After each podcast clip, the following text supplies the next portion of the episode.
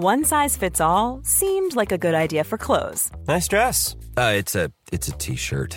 Until you tried it on. Same goes for your healthcare. That's why United Healthcare offers a variety of flexible, budget friendly coverage for medical, vision, dental, and more. So, whether you're between jobs, coming off a parent's plan, or even missed open enrollment, you can find the plan that fits you best. Find out more about United Healthcare coverage at uh1.com. That's uh1.com. Even on a budget, quality is non negotiable. That's why Quince is the place to score high end essentials at 50 to 80% less than similar brands. Get your hands on buttery soft cashmere sweaters from just 60 bucks, Italian leather jackets, and so much more. And the best part about Quince, they exclusively partner with factories committed to safe, ethical, and responsible manufacturing. Elevate your style without the elevated price tag with Quince. Go to quince.com slash upgrade for free shipping and 365-day returns.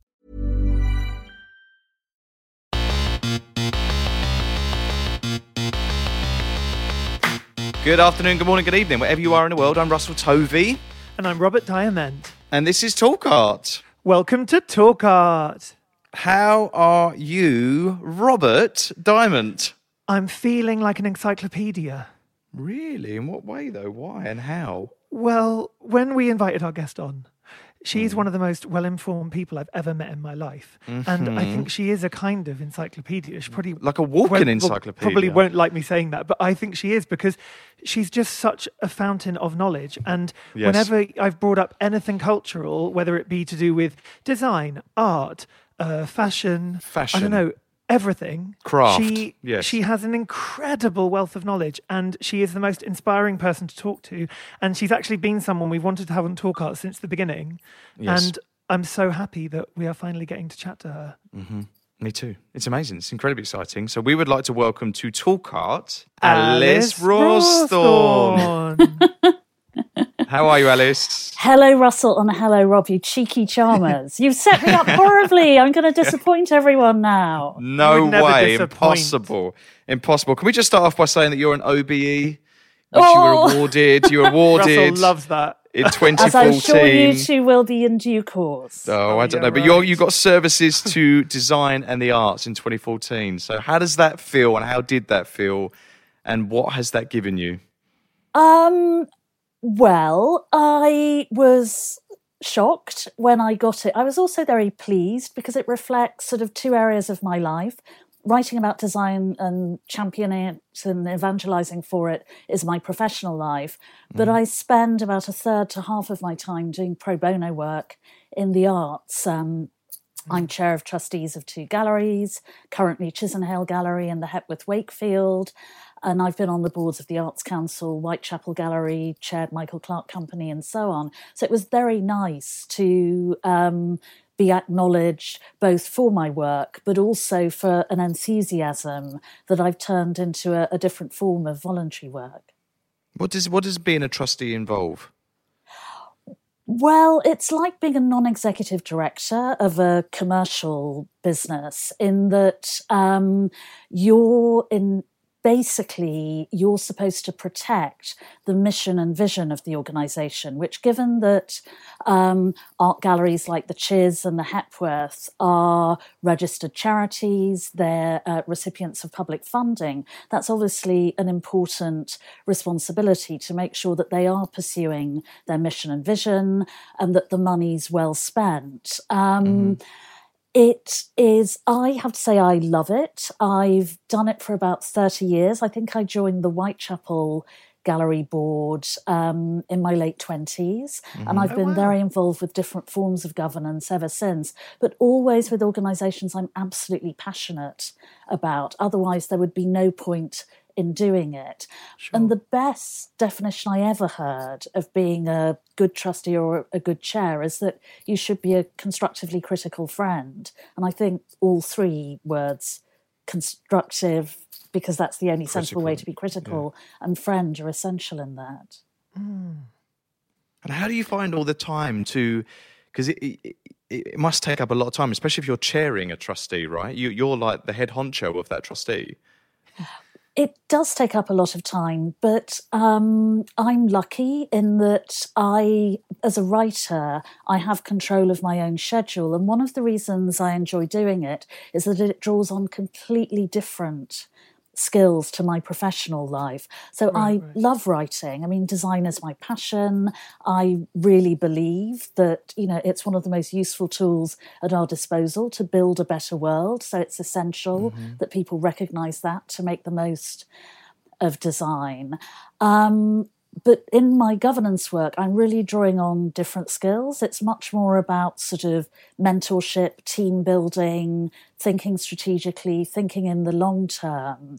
Um, fundraising mm. is incredibly important and helping the staff with that. So I think it gives me a much more rounded life in terms of the kind of things I do. So I'm always happy to make the time for it. And another thing that you've spent a lot of time doing is writing books. And um, I mean, there's so many different elements of your life that we can discuss. But when did was writing a book something that you always wanted to do, or was it something that just ended up sort of coming out of the passions that you had?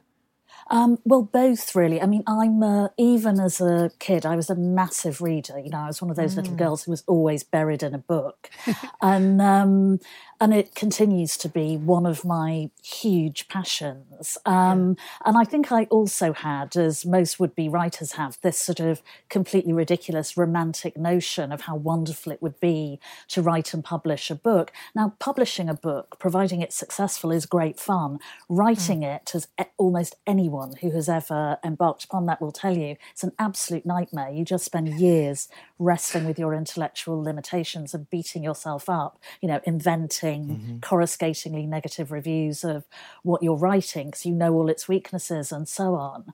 Right. Um, so it was something I'd always wanted to do, but perhaps not for the right reasons. But I think if you're really passionate about a subject or an issue as I am, particularly one that's mm. generally misunderstood, because writing a book um, opens up so many other opportunities to discuss those issues, I think it is the single biggest sort of cultural catalyst you can throw in the mix. So, mm. um, and each one I have to say has got progressively easier. So you write you write predominantly about design.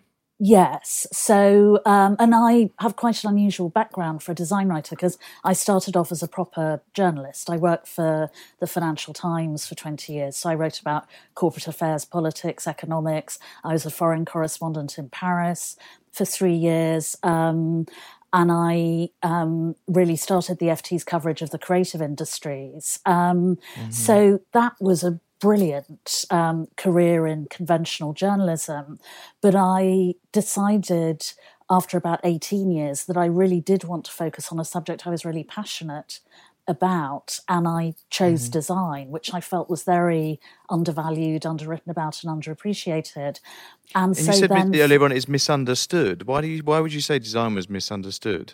Well, because when most people think of design, they think of you know blingy trainers, um, overpriced hotels, snazzy smartphones, and so on. Right, and of right. course, design has produced all of that stuff, but there's much, much more to it than that. And it's routinely stereotyped as a sort of PR tool or a styling mechanism.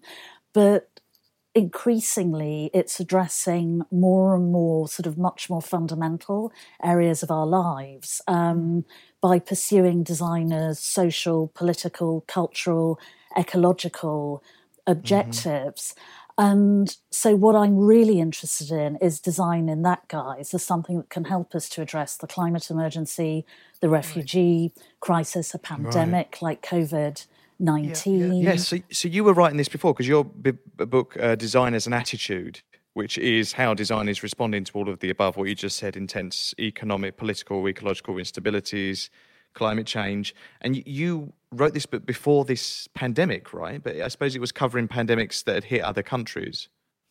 Actually, Russell, I now feel guilty because I'm not sure the P word appears in that book. But you're right, it does address, um, right. it's basically about the new generation of digitally empowered designers who are operating independently. So they've broken away from the sort of industrial age stereotype of design as a commercial Yeah. tool executed under instruction from someone else to address their core social, political, environmental concerns. And people from other sectors, whether they're doctors, coders, social scientists, anthropologists are also increasingly experimenting with design with very interesting results. So COVID 19 is, you know, tragic as it is, it has produced incredible design innovation and design ingenuity already by those Like sorts what? of collaborations. Like, what have you seen? What have you discovered? Well, um, it's everything from um, producing sorely needed equipment like ventilators, um, which you know manufacturers from all sorts of different in, industrial sectors, whether it's you know Formula One companies, Rolls Royce, um, aerospace engineering, and so on, are um, working on. But also, there's a lot of work on that on independent designers, particularly on sort of cost engineering down the price of respirators and ensuring that they can pr- be produced locally, um, especially in developing economies where medical equipment is even scarcer than it is here. Um, I mean, there are endless other examples of this. I mean, I do a design Instagram every day, which I've done for um, five and a half years, and I've I devoted last week to design in a pandemic to examine what mm. designers were doing to wrestle with mm-hmm. COVID 19. And I've mm-hmm. extended it into this week. there were just so many incredible innovations to talk about. My favorite was an Italian doctor, the head of an intensive care unit in Bologna, who had realized that if you put, you can actually attach two patients to the same ventilator at once. So it doubles your capacity, which, you know, it's Wow. a brilliantly simple example of necessity being That was never known before this pandemic. They'd never Well, tackled no, that before because this. nobody had needed um, ventilators in, in such huge quantities. And he collaborated with an Italian, a local manufacturer. They prototyped it in three days, and then it went live in the hospital for successful testing. But there are endless examples of that. Um, today, for example, I wrote about in the US, um, there's a, a massive shortage to an even greater degree than here of PPE, personal protective equipment, um, ventilators, and other kits Oh, right, okay. that frontline health workers need. Um, but a lot of it is actually, you know, sitting in veterinary services, construction uh, sites, dentists, and, and so on. And so a number of online platforms have been developed by doctors, designers, coders and engineers to basically identify the needs of hospitals and clinics and match those against the supply of local suppliers or sources of the equipment they need. And so, you know, it's it's a very obvious, super practical, highly functional way of addressing what threatened to become a really serious problem. And actually, I saw an um, amazing thing that the Whitney Ho- uh, Whitney Gallery did is that all of their art handlers have gloves and masks and little shoes and everything that they wear to protect all the art. And what the museums have done now, because there's been shutdowns, is they've just given all of their equipment straight to the hospitals, straight to like the first aiders, straight to the ambulances, so that they can use it all, which is an incredible. And this isn't like newly created stuff. I just think it's an amazing initiative that, uh, as part of a community, that that's happened. Absolutely, and it can make a huge difference. So basically, these they call themselves sort of online clearinghouses. These digital platforms are doing that on a much larger scale. something that I've really loved about you is, is exactly what you're saying because the way that you've kind of adopted Instagram instead of, uh, I feel like you highlight and champion different things that are happening around the world um, so that people can kind of understand what design is in a different way. And um, one of the things that I've loved in the UK is actually the Design Museum because every year you have the exhibition Designs of the Year, which I think is now called Beazley Designs of the Year. And I've been the last few years, and I've always found it so exciting to see how people are experimenting and pushing things forward to do with the uh, climate change, but also sustainability and all these different kind of um, important uh, social concerns. And you were actually, after the FT, you actually were the director of the Design Museum. And that was when I first think I met you, maybe at the end, I think like maybe late 2006.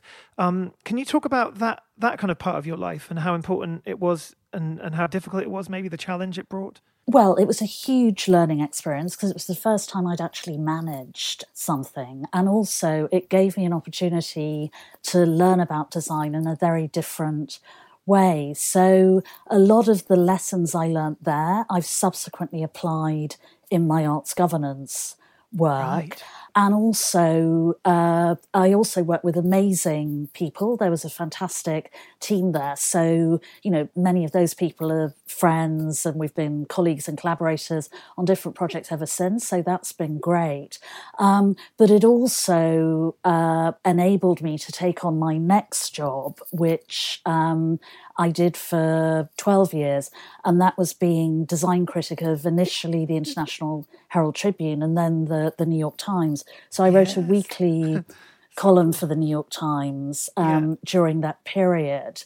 And that was fantastic because it was the first time they'd had a design critic. And so I could really make it up as I went along and um, write yeah. my own job description, which is one of the things that really appeals to me about design. Because I think I am still a traditional journalist at heart. So I love making discoveries and then, you know, writing about them, communicating them to other people. And um, design history is full of so many sort of, you know, forgotten heroes and heroines or um, mavericks and radicals who are really sort of unsung figures at the time. And it's always fascinating to find out about them now. Often they make much more sense in a contemporary context than they did, say, in the 1950s or the 1970s. Mm. And um, so writing for the New York Times was really a fantastic opportunity for me to write about design on a global platform through the website and to develop a, a critical language about it. Wow. How did you get into design? Like you grew up in Manchester, right?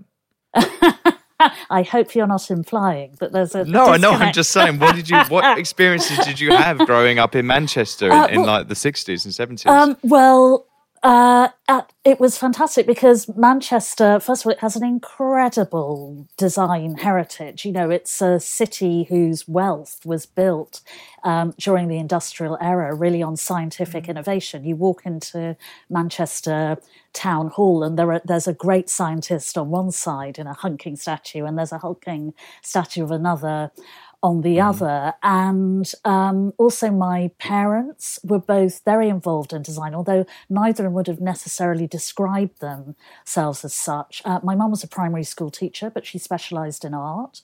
Um, so I was incredibly lucky. She was a lovely mum. She was a brilliant teacher. And also, I was a, always a really academic kid. And most academic kids in Britain are never really exposed to visual culture and mm-hmm. mum would just sort of give us impromptu art appreciation lessons everywhere we were. So, you know, wow. if we were walking the dog, she'd pick up a leaf and say, What colour's this? And my brother and I would go, Yawn, it's green. And she'd say, No, look more closely. And then you'd see all the colours that oh, were there. And whilst I Oh my God, your mum's amazing. She was, she was fantastic. I owe her so oh. much. And oh. um, so, it, although tragically I did not uh, inherit her artistic abilities, though my brother did, luckily for him. Um, she was your brother an me, artist? Well, he was a musician and then he did sort of carpentry, he made film sets and so on. Oh, so wow. very handy it left me feeling sort of instinctively very confident about my visual judgments and wow. keen to investigate my visual curiosity, which I'm mm. endlessly thankful to her for. I mean, an artist friend, David Batchelor, often says the British are never taught how to look. And I think that's so true in a typical British education. And so sad because you can miss out on so much.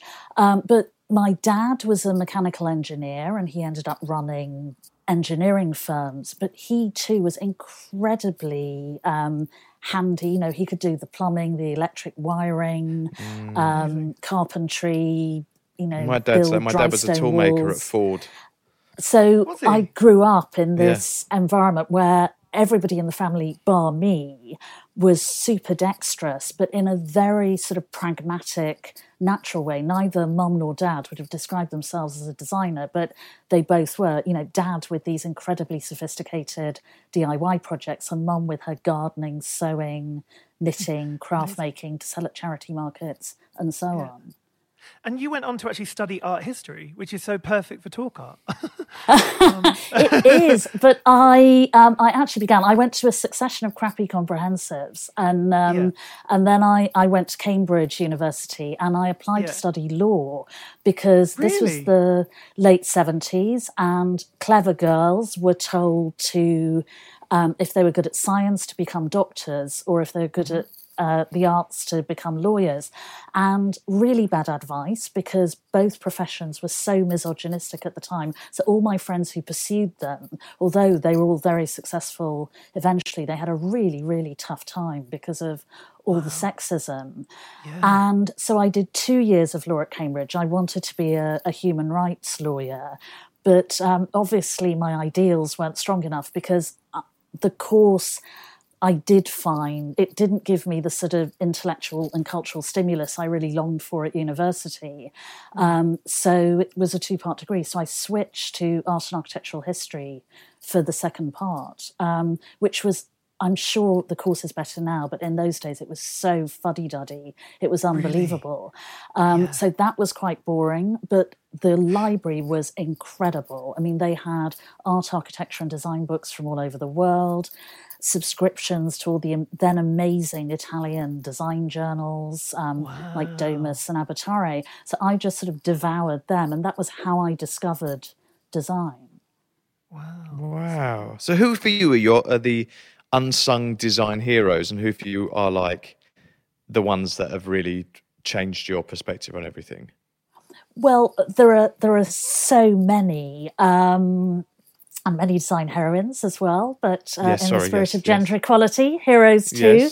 Um, heroes so heroines, one yeah. would be uh, a designer I only discovered relatively recently because I was reading up on Rudolf Schindler and saw a photograph of a chair she designed in the book and thought, I have never heard of Louise Brigham. And she was uh, a sort of anti poverty activist. She came from a very wealthy Boston family. Um, so at the in the late 19th and early 20th century, she um, studied art in New York at Parson, or what's now Parsons and the Pratt Institute in Brooklyn, mm. and then devoted herself to poverty relief work and what was called the settlement house movement. And this was um, the settlement houses were sort of large shelters that were put up to provide temporary accommodation for indigent families, migrant workers who didn't have anywhere to live, and so on. So she devoted many years to that and then went on a research tour, a craft research tour of Europe, where she also became interested in industrial design. She spent a lot of time in Vienna with Josef Hoffmann and the other secessionist designers. Mm. And she sort of combined the two by inventing this form of DIY furniture called box furniture. And she designed wow. templates for well over a hundred objects, basically everything you would need to furnish a working class family home all so made cool. from different wooden boxes because in those days most food and produce was delivered in wooden crates. Crates, of, yes. You know, so if it was a crate for bottles, the wood would have to be really thick or they'd smash through it. You know, if it was for grapes, say, um, it would be lighter. And she published a book on box furniture with very specific practical instructions as to how wow. to. Wow. So she was it. the original recycler, basically. The original like... recycler, and far more famous um, designers um, have subsequently developed her ideas, I suspect, without ever having hearing of her because she's largely absent from any design histories. But she also ran, so she kitted out her entire apartment on the Upper East Side with box furniture, and it does look wow. very sophisticated from the few photographs there are of it. But more importantly, ran skills workshops for New Yorkers, first boys and then girls as well from needy families, mm. um, so they could learn the skills they'd need to make box furniture. It makes me think of Donald Judd. You know, Donald skills. Judd when he used to make the crate kind of furniture, didn't he? The yeah. very simple lined, looks like boxes.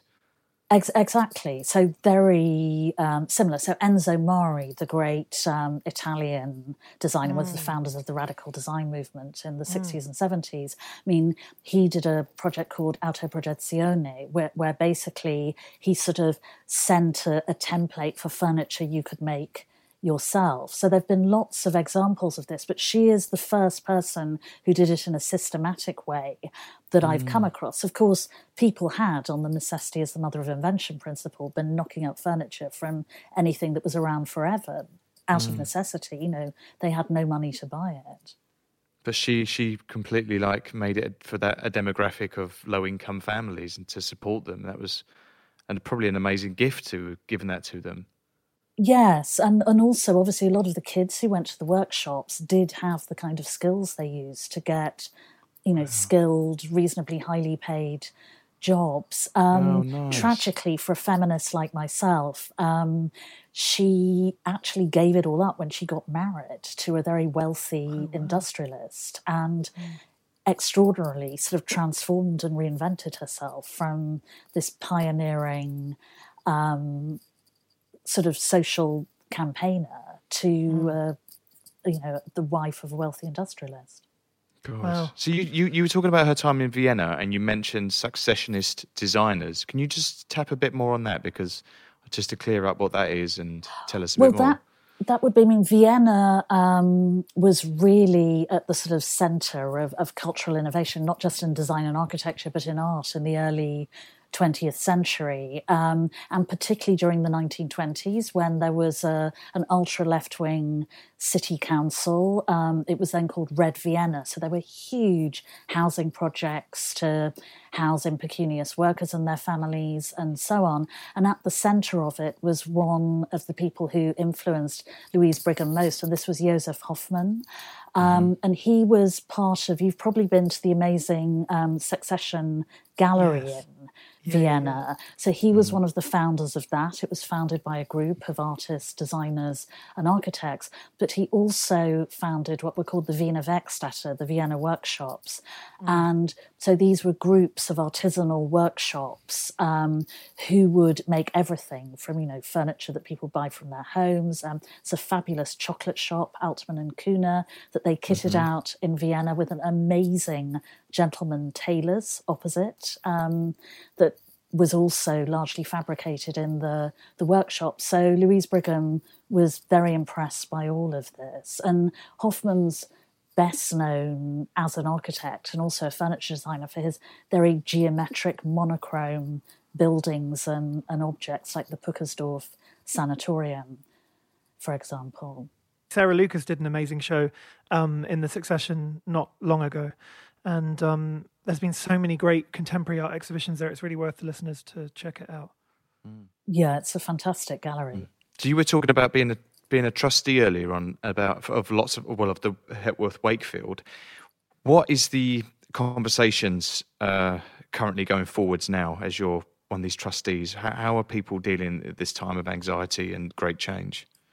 Well, unfortunately, across the arts, um, it is a period of extreme anxiety and, and great change. So I don't think anyone would have believed at the beginning of the year that there would have been mass closures across yeah. the country. And of course, the economic implications of that for any publicly funded arts charity are absolutely appalling, and the precise implications depend on you know which area of the arts um, the organisation's in, and also how financially robust it was um, going into the COVID nineteen pandemic yeah, and the the yeah. closures, um, and then so you know, over the last couple of weeks, as soon as we realised that um, closure. And at the time, we thought it would be possibly just partial closure, not necessarily mm. complete closure, was a possibility at Chisenhale and the Hepworth Wakefield, we immediately mm-hmm. began contingency planning for it. And that proved very helpful because the process of institutions realizing that they did have to close was really very quick. It happened within a couple of days. So yeah. by then, we'd been talking about it, trying to anticipate the problems and pitfalls um, for quite a long time. So we were in that mindset and we had talked through a lot of the, the difficulties. But obviously, for the people who work in those organizations, it's a very worrying time. You know, nobody works in the arts to make lots of money. They do it because they love it and they're absolutely devoted to their job. So if you're a curator and you've been planning an exhibition with an artist whose work you really believe in or a period of art history that you're passionate about and want to enthuse other people about, it's obviously absolutely heartbreaking to have had to abandon those projects, as it is for you, Russell, to have to abandon uh, a play. Yeah. And so during um, the crisis, complicated hugely um, by the fact that we don't know when we'll be able to reopen, we're obviously planning ahead. And how far ahead are you planning, though? What, where are you projecting? You're all ready for an art gallery, and and Chisenhale and the Hepworth Wakefield are, very different in that Chisenhale is much smaller. It's focused exclusively on emerging and experimental art. So, but we would typically plan the program two years ahead. This year is slightly exceptional because our former director, Polly Staple, left at the end of last year uh, for a new job at Tate. Mm. And we'd hugely enthusiastically appointed Zoe Whitley as our new director. And indeed, this is her first day. So, you know, Zoe's first staff meeting was on Zoom. Um, what, today? So, today? yes. Wow. So, I mean, she's been absolutely brilliant and yeah. has, you know, jumped to the cha- at the challenge and risen wow. to it fantastically. But, you know, that is. Uh, uh, a huge task for her to have to to take on to get to know her new team to forge relationships yeah. with them and the trustees digitally i mean i have every confidence that um, she will do it with great grace, thoughtfulness, and, and aplomb. So all be well in the the end. But obviously, that's a, a huge complication. Um, yeah. We also have very practical issues, like um, the next exhibition we were going to program was a Shanghai-based artist, Yu Ji, and we were incredibly excited about the exhibition. But we realised quite early on that she wasn't going to be able to leave China to come and install the show, and mm her installing the exhibition is an intrinsic part of it. So nothing else um, other than her being there to plan and execute the installation would have really produced the the type of exhibition that we all wanted, particularly wow. her. So what so, do you? I mean, what do you do now? Well, we will reschedule that for um, hopefully for early next year, but obviously that right, will right. depend on Yu Ji's schedule. Um, yeah. And we have a bit more flexibility with the next exhibition um, that was planned because that's currently at um, Wiels in, in Brussels. Mm-hmm. So we'll simply need shipping over. Uh, here to Britain, then obviously we don't know when Chisenhale's going to reopen. But we're not dependent on box office income. You know, we don't sell tickets at Chisenhale, there isn't a shop, there isn't a cafe. And so, financially, even though we're this tiny experimental organization, we're actually quite well placed to withstand the crisis or, or the close right. down. The Hepworth Wakefield is more complex because it's much, much bigger. Um, we have a collection as well as temporary exhibitions. On the exhibition front, um, the team have already revised the exhibition schedule um, through till the end of next year, so the end of 2021. Mm-hmm. But yeah. that was actually much easier to do than it will be for Chisenhale for all sorts of sort of random reasons. And so is there not a way though to like is there not a way though to these show like the show that's currently on at the Chisenhale that like ended early? Is there not a way to just treat this period, whatever it is, as a pause and then pick up after that and then everything just gets moved on? Well, it would be if the exhibition was only showing at Chisenhale, but um, the exhibition that was showing, it actually closed on the Sunday before the lockdown, was okay. um, Imran Perretta's The Destructors, yes. which was an incredible film we'd commissioned with Spike Island in Bristol, The Whitworth in Manchester. Now, that was due to open after Chisenhale at the Baltic in right. Newcastle yeah. um, and then go to the Whitworth. So when you have touring partners like that, which you know most galleries have to do to make the funding of exhibitions make sense, you obviously can't let them down. And so there've been very complex discussions with all the touring partners, both at Chisenhale and the Hepworth, but also every other gallery um, in the country to work out those sort of very complex schedules. schedules but I mean, yeah. luckily, everybody's friendly, collegial, collaborative, and constructive about it, and, mm. and we all help one another out. So I've also I've also been incredibly impressed by how. Um, the creative industries have so many creative thinkers and kind of creative solving, you know, coming up with solutions to very un, you know, d- difficult and hard to mm-hmm. define problems in a way. Like even yeah. today, I had a Zoom meeting, and the ideas people are coming up with are just so brilliant. Like, um, so it is. It's quite. It's interesting to be in a creative uh, industry. I think at this at this moment, you know, rising to the challenge of how to solve issues. It, it's really interesting. It is, but I think also we're incredibly lucky that. Um, everybody has now had many years of experimenting with digital programming. And that is essential at this time. You know, whether it's um, disseminating sort of, you know, templates or instructions for creative activities so parents can entertain their kids during lockdown, Hans Ulrich Obrist reviving Do It, you know, his mm. sort of improvisational exhibition where great yep. artists issue instructions and everyone does it. I mean, I remember seeing it at Manchester Art Gallery a couple of years ago and it was just fantastic. People were mm. jumping There's a great Yoko Ono does it really well. Ex- exactly. And, yeah. um, John Baldessari, yeah. I think, is a, a, tribute to him, he um, opened with. So, you know, Hans is now pumping that out on hmm. Instagram. But also, yeah. you've got, you know, amazing content out there um, that people can really enjoy. So, whether it's talks with artists, interviews with artists, live yeah. performances on Instagram Live, whatever, um, I think the sector really has risen to the challenge of very quickly establishing mm. itself as this sort of amazing source of information, entertainment, cultural stimulus. So, you know, Rob, as you rightly say, it's wonderful working with people who are so imaginative and resourceful. Yeah, definitely. Hey, I'm Ryan Reynolds. At Mint Mobile, we like to do the opposite of what Big Wireless does. They charge you a lot, we charge you a little. So naturally, when they announced they'd be raising their prices due to inflation, we decided to deflate our prices due to not hating you. That's right. We're cutting the price of Mint Unlimited from $30 a month to just $15 a month. Give it a try at mintmobile.com slash switch.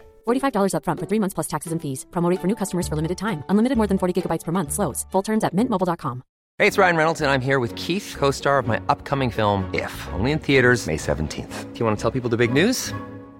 All right, I'll do it. Sign up now and you'll get unlimited for $15 a month in six months of Paramount Plus Essential Plan on us. Mintmobile.com slash switch. Upfront payment of $45 equivalent to $15 per month. Unlimited over 40 gigabytes per month. Face lower speeds. Videos at 480p. Active Mint customers by 531.24 get six months of Paramount Plus Essential Plan. Auto renews after six months. Offer ends May 31st, 2024. Separate Paramount Plus registration required. Terms and conditions apply if rated PG. Now, you've also been on the jury for the Turner Prize um, and also many other prizes, such as the Stirling Prize for Architecture and book prizes and all kinds of things. But I really wanted to spe- specifically talk about the Turner Prize. Um, what was it like when, when the year that you, you did that? It was really fun. I mean, I've been very lucky because I think I've been the. There's always a slot for the amateur ex, uh, amateur enthusiast on all the main cultural juries, and I think I've done a clean sweep. um, and of course, it, it's such fun because you learn so much. And yeah. um, so I was on the Turner Prize jury in 1999, yeah. and it was a very dramatic uh, jury because it was the year that Steve McQueen won. You know, amazing yeah. result. One of unquestionably one of the great artists of our time.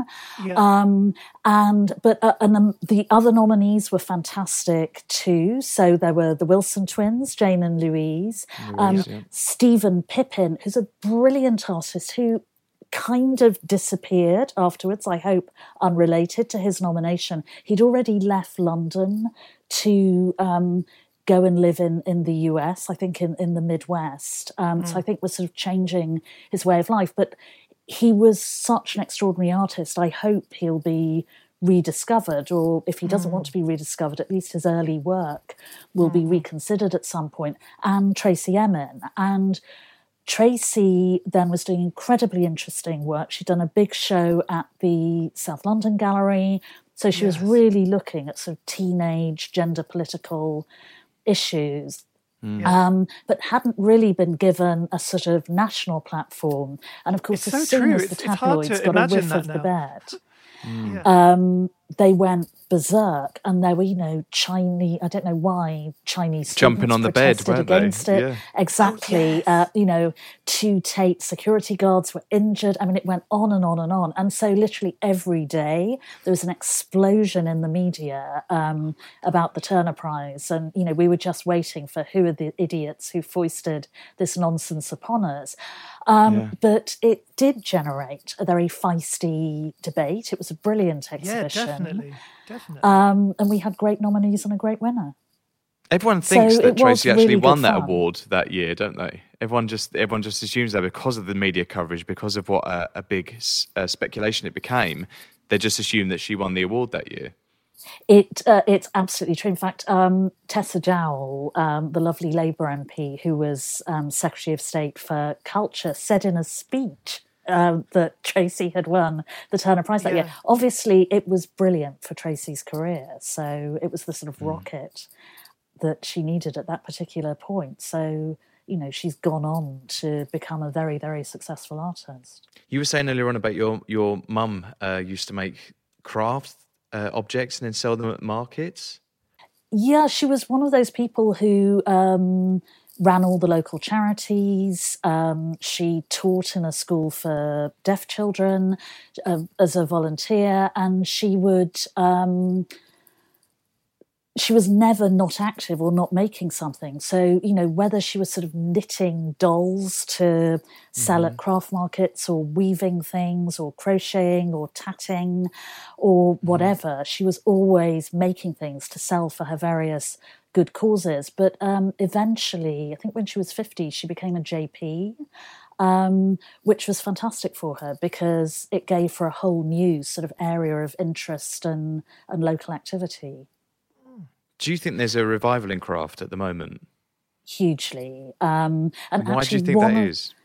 Well, I think it's a a direct response to our spending so much of our time absorbing information and entertainment on screen.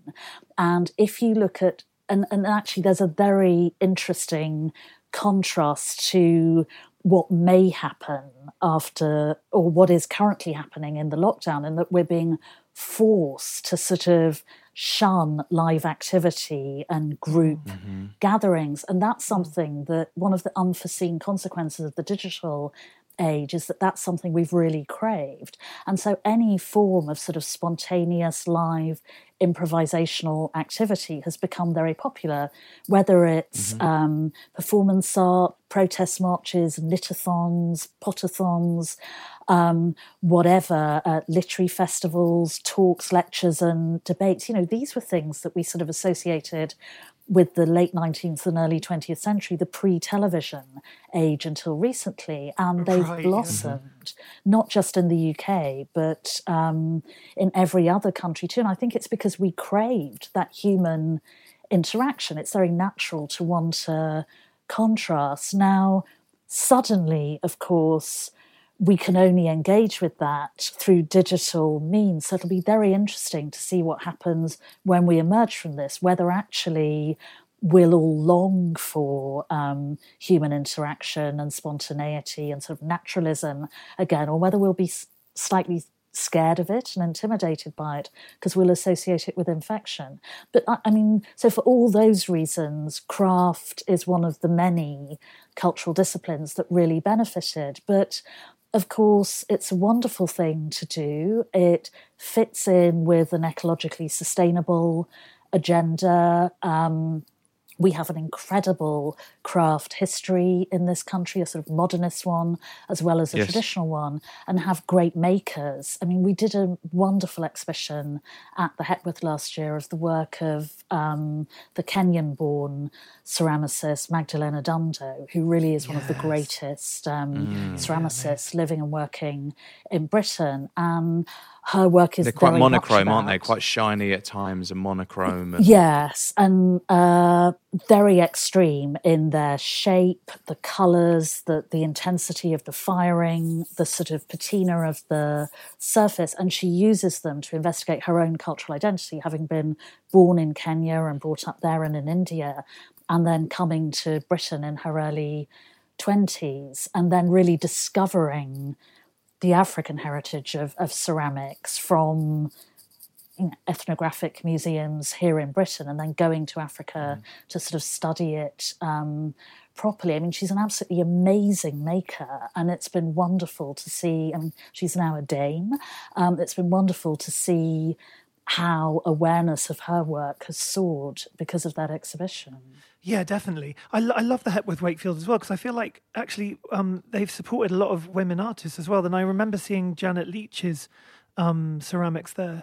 And also, Rebecca Warren's got a permanent bronze at the moment, hasn't she? That's just been installed um, outside. Um, well, Rebecca's got two sculptures one in um, the garden, which was designed yeah, by garden, Tom yeah. Stuart-Smith, which is. I love his, his garden designs, they're amazing absolutely gorgeous. And um, in fact, she was so thrilled with that that um, she offered us a long term loan of a, a, sculpture which is inside the gallery. And David Chipperfield so cool. designed the building um, yeah. brilliantly. I mean, it is one of the best. Uh, modern buildings in Britain, and he was very clever at sort of positioning all the windows, the doors, and all the other openings. So you always had an extraordinary or intriguing view. And yeah. so Rebecca's um, sculpture inside the gallery is against a beautiful view of a huge weeping willow tree, which is in the river on the weir immediately oh, outside wow. the, the gallery. And it's wonderful to see her work there. It just looks fantastic. Oh my God, I've never been there. I need to go there. That's been on well. my list. Yeah. The J.W. Anderson you do, show Russell. was so great. Loved it. Yeah, you have to, Russ. Mm-hmm. Mm-hmm. Mm-hmm. Yeah. Well, I'm hoping so, after everyone comes out this talking about craft and talking about that is that people are going to start up small businesses. There's going to be lots of people kind of discovering that they can create a patchwork well. quilt in 24 hours. Yeah, or they could, or there's more going to be more bakers, or there's going to be more like furniture makers. There's going to be so much where people have to kind of go back to start making stuff with their hands and being creative because well, I've after never a while, baked in my life, and this this lockdown's made me bake. I still can't go. Yeah, it's just insane. Yeah, but I'm loving It'll it. come, Rob. It'll come. It's really I'm the worst maker in the history of time. But you're absolutely right, Russell. But I think the tragedy is that you know it'd be wonderful to think that everyone can use the lockdown to entirely indulgently to you know develop new skills and new areas of creativity. But of course, the vast majority of people just can't. You know, they're struggling to make a living. They've got huge professional mm. responsibilities. They can't really. Um, handle at home. They've got kids to look after you know elderly parents to care for or or whatever mm. but also there've been so many wonderful designers makers artisans who have started those businesses here recently and many of them sadly will have to close because of the yeah. um, lockdown i'm sure you're right in that lots of other people will come out of this process and will want to change their lives quite radically. But I wonder if some people will want to become sort of freer, um, maybe reckless is the wrong word, but certainly more bolder and more audacious in their choices. They might be more inclined to sort of set up on their own and really follow a passion. But I wonder if some people might be so traumatized by the experience that um, they may end up leading more conventional lives, you know, wanting the security of a salary and so on. So it may well go both ways. And of course, yeah. right. God, the greatest that, tragedy yeah. is that a lot of people are going to lose people they love, which yeah. is just unbearable. No, it's so sad. It is such a challenging, challenging time, isn't it? Um, it's just, yeah, it's kind of very difficult to get your head around it as well because, you know, like we've been working out today how to raise money for different charities and help.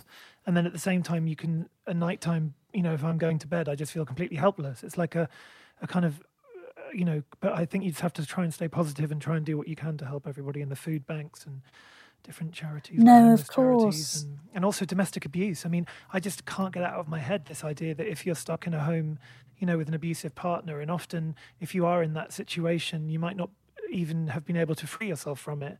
But I was um, slightly comforted yesterday when I saw that the news, um, the government had put out a statement about you are able to go to a refuge and find help, you know, even if there is this lockdown, and not to feel like you can't go outside if you are in a situation that's unsafe or. Um, so I'm kind of Yeah. relieved that at least that, even if it, I, I don't know, I just think having that There's an option. in the mainstream media Suddenly there's an option. It's quite an important Yeah. thing to remind people. Yeah.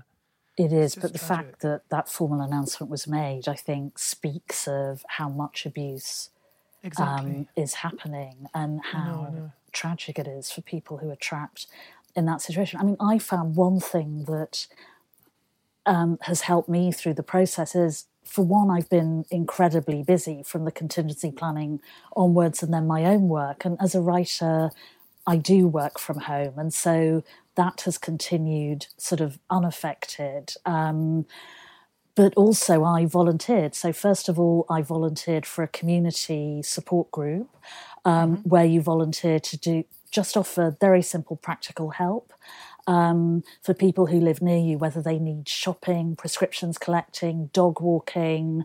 I'll always walk your dogs, Russell. That's a firm offer.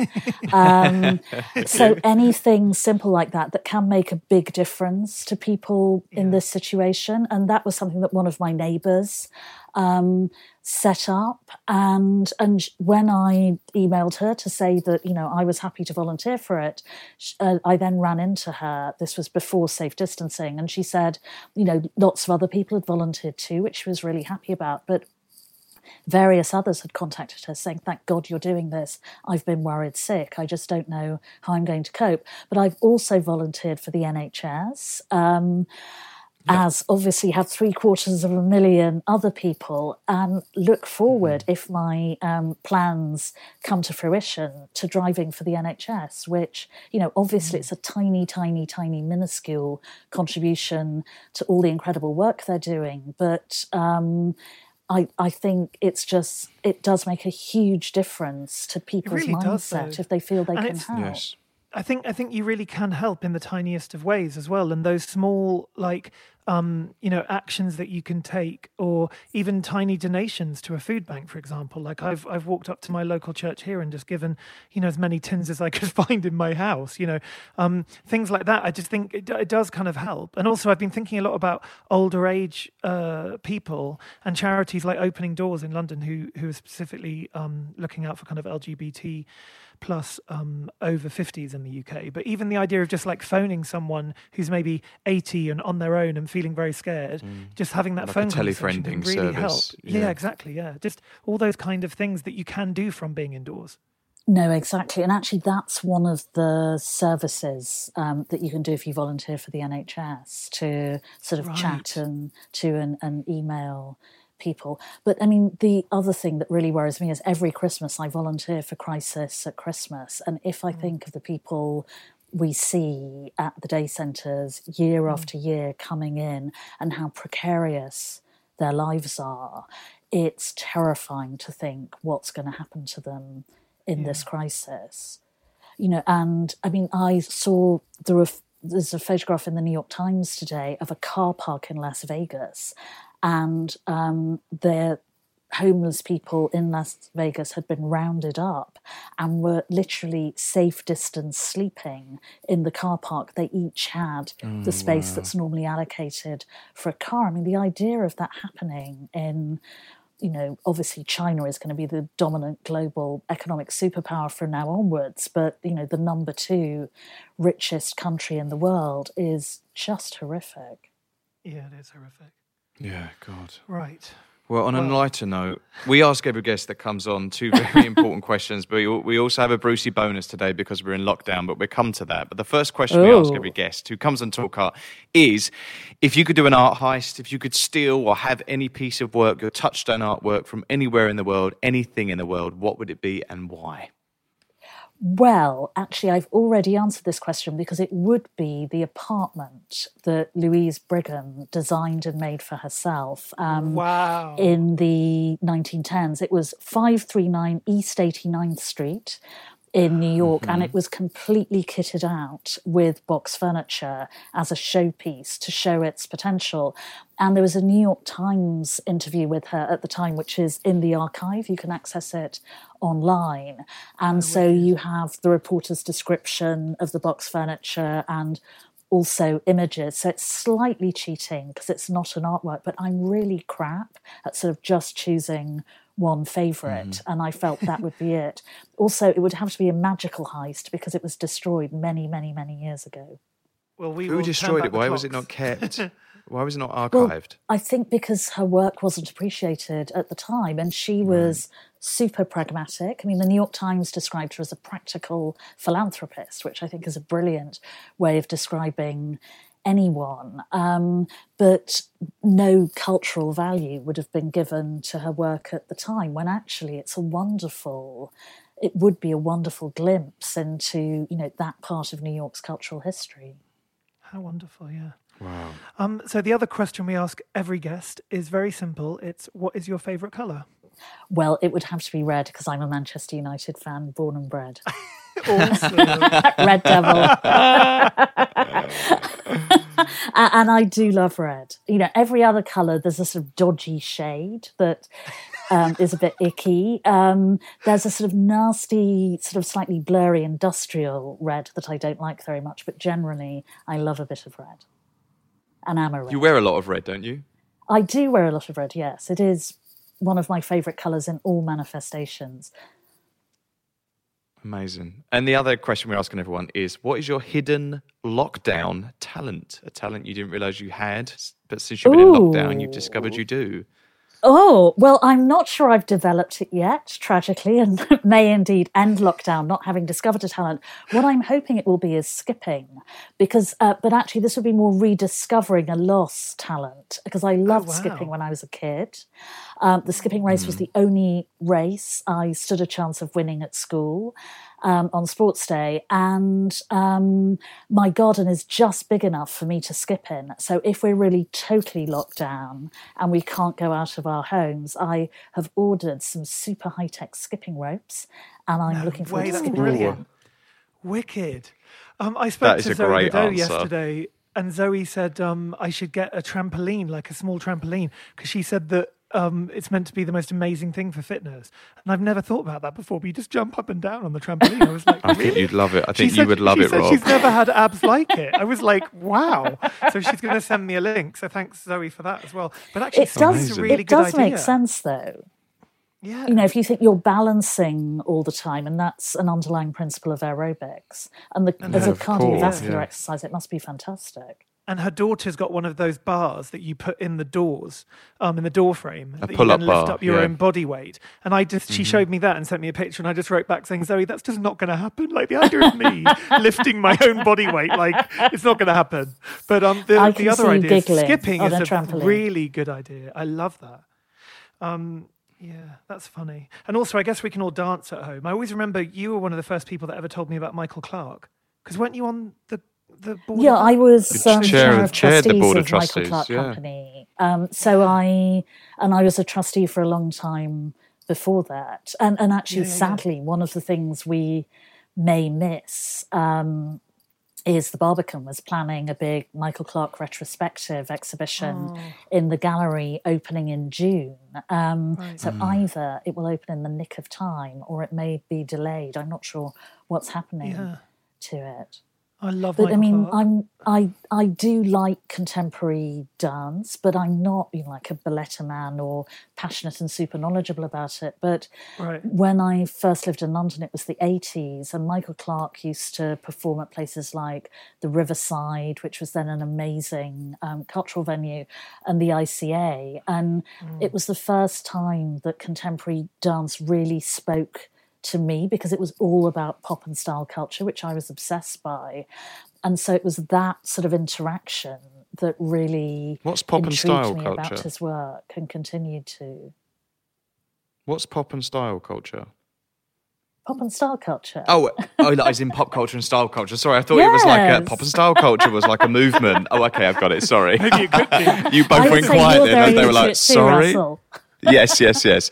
Oh, I, absolutely. I get it. I thought that was like a, an umbrella for something. Got it. Oh, that's funny. Got it. Like the arts and crafts Uh, movement or something. Yes, I thought it was a pop and style culture. What's that? Well, no, it's just Actually, we could have had you culture, there. yes. Rob and I could have spun that. I- Yeah, we could Yes, have. you could have gone, done. yes, yes. Wasted well, opportunity, you two. You could have ganged up on me. So, Alice, we have heard recently that you have been, uh, well, you've just started on a project called the Design Emergency. Can you talk about that a bit? Sure, it's a project I've started with one of my best friends, a bit like you two, really, Paola Antonelli, who's the senior design curator at MoMA. And we both felt that there'd been so much incredible design ingenuity in terms of the response to COVID 19 that we wanted to do something to really sort of mark it um, because we felt that the design response so far has been an amazing example of what design can do to tackle really complex social, political, ecological problems and help with a crisis like this. And so it's sort of essential that that's build on at the end of the pandemic or as it abates and we redesign and reconstruct our way of life. So, Design Emergency is a platform that we've started. Um, we're planning to produce a book at the end of it. So, it's a sort of research platform. Um, but What is we're also beginning. It's actually on Instagram. Uh, so we began with a series of IG Lives. So our first speaker, we want to talk to the sort of leading design figures in the design response to COVID 19. So the first was Michael Murphy, who's one of the world's leading humanitarian designers. And his group, Mass Design Group, um, which is in Massachusetts, has done a lot of uh, healthcare work with governments in Rwanda, Liberia, other African countries that brought them in after Ebola to sort of redesign the national healthcare infrastructure in the hope that they'd be fit for purpose in a pandemic like this. So we'll soon see how that works out. And uh, last week we interviewed Alissa Eckert, who's the medical illustrator who designed the spiky blob that we all now recognise as the Yeah, cause yeah, of yeah. COVID 19. And so she works for the Centre for Disease Control and Prevention in Atlanta. So she's a That, that very. illustration, though, can I just ask about that? Is that actually based on what the actual thing looks like, or is it an imagined version of it? It's a brilliant question because it's a bit of both. It's based on super magnified, super sophisticated, um, scientific, microscopic imagery Yes. of the the coronavirus, the cause of COVID nineteen. But the medical illustrators slightly reinterpret it to serve whichever sort of public health agenda they're told to focus on. So that was the first visualization of the novel coronavirus 2, as it's called.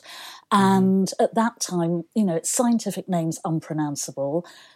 Scientists were baffled the world over by it. So, sort of, all we had was this image, which is now one of the most famous images in the world in about mm. three months. It's quite incredible.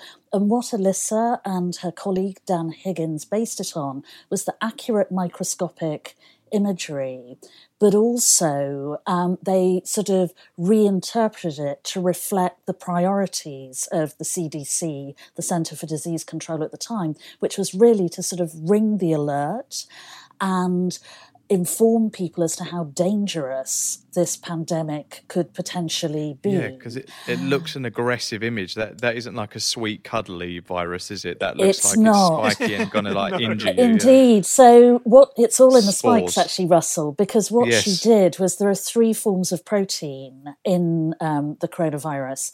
And the spikes, which are the sort of angry long ones, they're actually the least numerous proteins. They are called spike proteins. So the less sort of brutal and vicious proteins actually make up the bulk of it. So she added many more spikes and exaggerated their size, in other words, to warn us. And of course, that's what mm. people picked up on. And so, you know, people have made pinatas out of it so they can smash Yes. it to mm-hmm. Actually, bits. one of the artists that I, I work with, Catherine Bernhardt, she's been in Guatemala, and I think they did exactly that with a pinata for her son's birthday. the New York Times did a brilliant photo series on it. But I've noticed recently that people have been sort of reinterpreting that image in a much cutesier way. It's mm. as though we kind of, you know, cupcakes, cuddly toys, and so on. It's kind of like we've bashed bits out of it, and now we kind of want to think it that we can control it and cuddle it. Right. Who knows? It's fascinating. So psychology. she was fascinating. And this week it's Paola and me, because every so often we're going to do a double act, again, a bit like you two, and talk about the sort of general themes. So it'll be hacking this week because you know there have been all these massive corporate endeavors to try and design emergency ventilators from scratch and so on very few of them have worked and it's actually been the hackers who've carried the day you know by working What with do you? What- prefabricated well basically working on existing systems rather than reinventing them from scratch which with something as mechanically sophisticated as medical equipment is very difficult and potentially dangerous to do so Why are they called what, hackers? they're called hackers because um, it's uh, well, it's hackers and computer hackers are sort of you know out to rob, slaughter, kill, and devastate the terrain.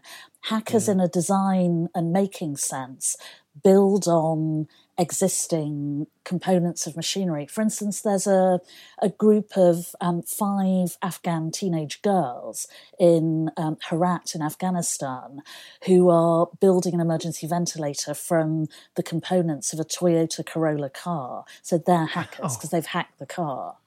Oh my god! Wow. Are there are there are there competitions like architectural competitions set up within the design world to find the apparatus that will be needed for all this? Yes, so the Afghan girls, they're part of a sort of skills project in Afghanistan called the Afghan Dreamers Project, which is to identify talented and um, gifted Afghan teenagers and sort of give them the additional support that they need to fulfill their potential. So they responded to a design competition for ventilators that the governor of Herat, where they live, issued. I mean, my favourite, because NASA's involved and they've now readopted the worm identity, is the NASA Design Challenge. And NASA occasionally, for very special occasions, uh, like global pandemics, um, issues design challenges to all its employees. They're allowed to stop their sort of normal work to focus on designing solutions for grave global emergencies. And this is one of them. So I'm really looking forward to seeing what comes out of that. Wow. And one more question then. One more question. Paola, Paola, your friend, who's who's the uh, design leader of MoMA. Did you meet through design? Did you become like Bezos because of the design world? Yes, and so we also we tend to speak at the same conferences or be on the same design juries. So during the course of a year, even though obviously she's in New York and I'm in London, we have endless opportunities to meet and currently to Zoom. And we always sort of involve one another in each other's projects, but we've always wanted to do something together from scratch. And Paola suggested it, and it's been really fun. It's also really exciting the kind of long term, um, you know, collaboration you two can have, thinking about you know what to do next, because it's it's really important to think about design solutions and creative ideas in the pandemic, but also what happens when we go back to the you know the new world that is out there. Mm-hmm. You know, now mm-hmm. that some countries are beginning to ease their lockdown, etc. Well, exactly. We've already seen, I mean, we've all seen the dramatic reduction in emissions. So, you know, clear skies, birdsong, and so on in London. And so already you've got lots of mayors. I think the mayor of Milan was the first. Obviously, London's mayor followed last week, who are really using this to redesign the traffic management systems of their cities, ensure that people carry on walking and cycling, that emissions stay as low as possible. And, you know, in so many areas of life, we know that um, our designed and architectural environment isn't fit for purpose. You know, it's mm. ethically and environmentally responsible. It's not necessarily attuned with the technologies that are part of our daily life.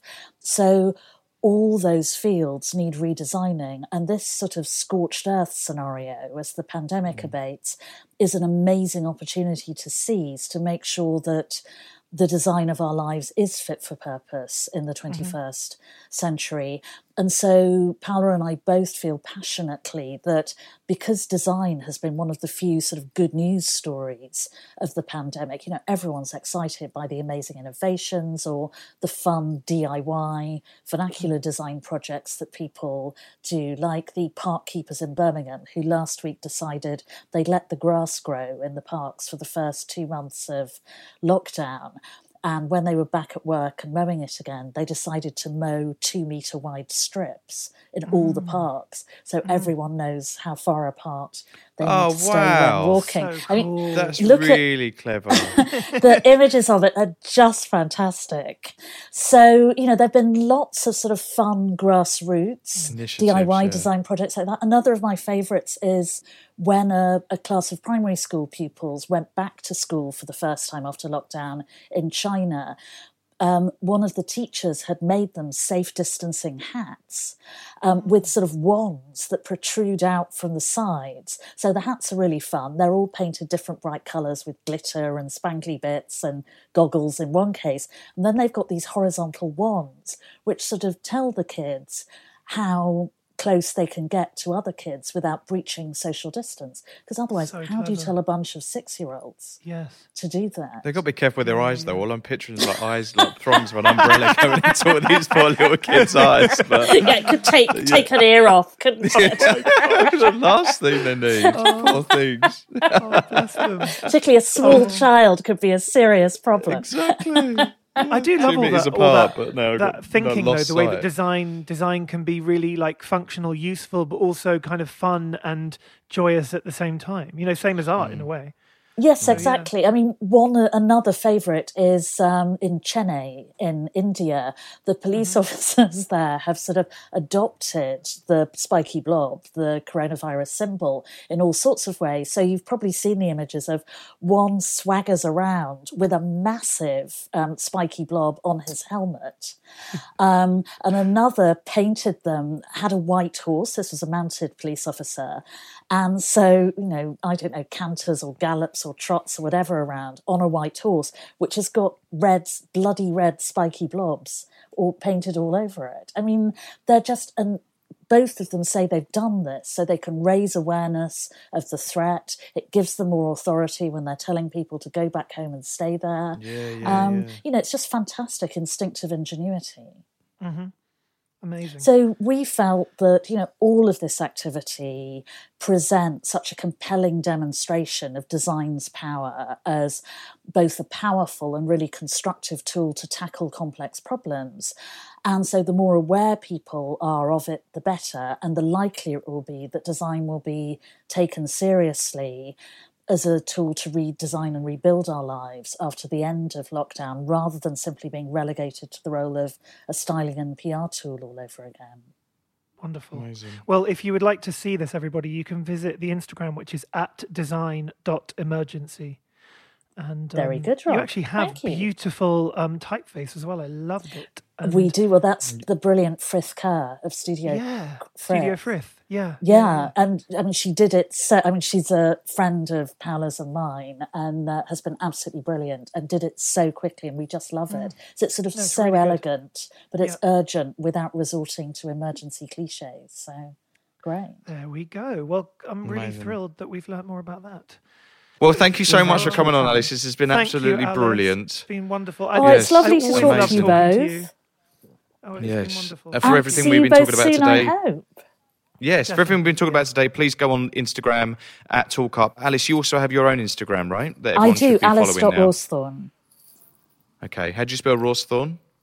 with difficulty. R A W S T H O R N. You have to pretend you've been cast in Coronation Street, Russell. Rawsthorne. It only makes sense Alice with a northern accent. Rawsthorne. Got it, yeah, Not right, all bad. right, yeah. Follow Alice on Instagram. Got it. You sound go. like some. You sound a bit like Alan Bennett or somebody. Who was that? Who was Thank that you. voice you were channeling? You were channeling might be the someone one there. that I say, I say, I say, Alan Bennett's Yorkshire, not Manchester. Oh, okay, Yeah. wrong one. Okay, well anyway. Oh, Rob. no, you're Northerners. Um, well, look, thank you so much. It's been great to um, spend some time with you, and hopefully see you very soon, and we'll have big hugs. Yeah, hopefully not just from a safe distance. So otherwise, Yeah. it'll be from two meters. Okay, lots of love to you both. Bye bye. Big love. Thank Thanks. you. Bye. Bye. You've been listening to Talk Art with Robert Diament and Russell Tovey. Follow us on Instagram at Talk Art, where you can view images of all artworks discussed in this episode. Subscribe to Talk Art at Apple Podcasts, Spotify, Acast, or wherever you get your podcasts.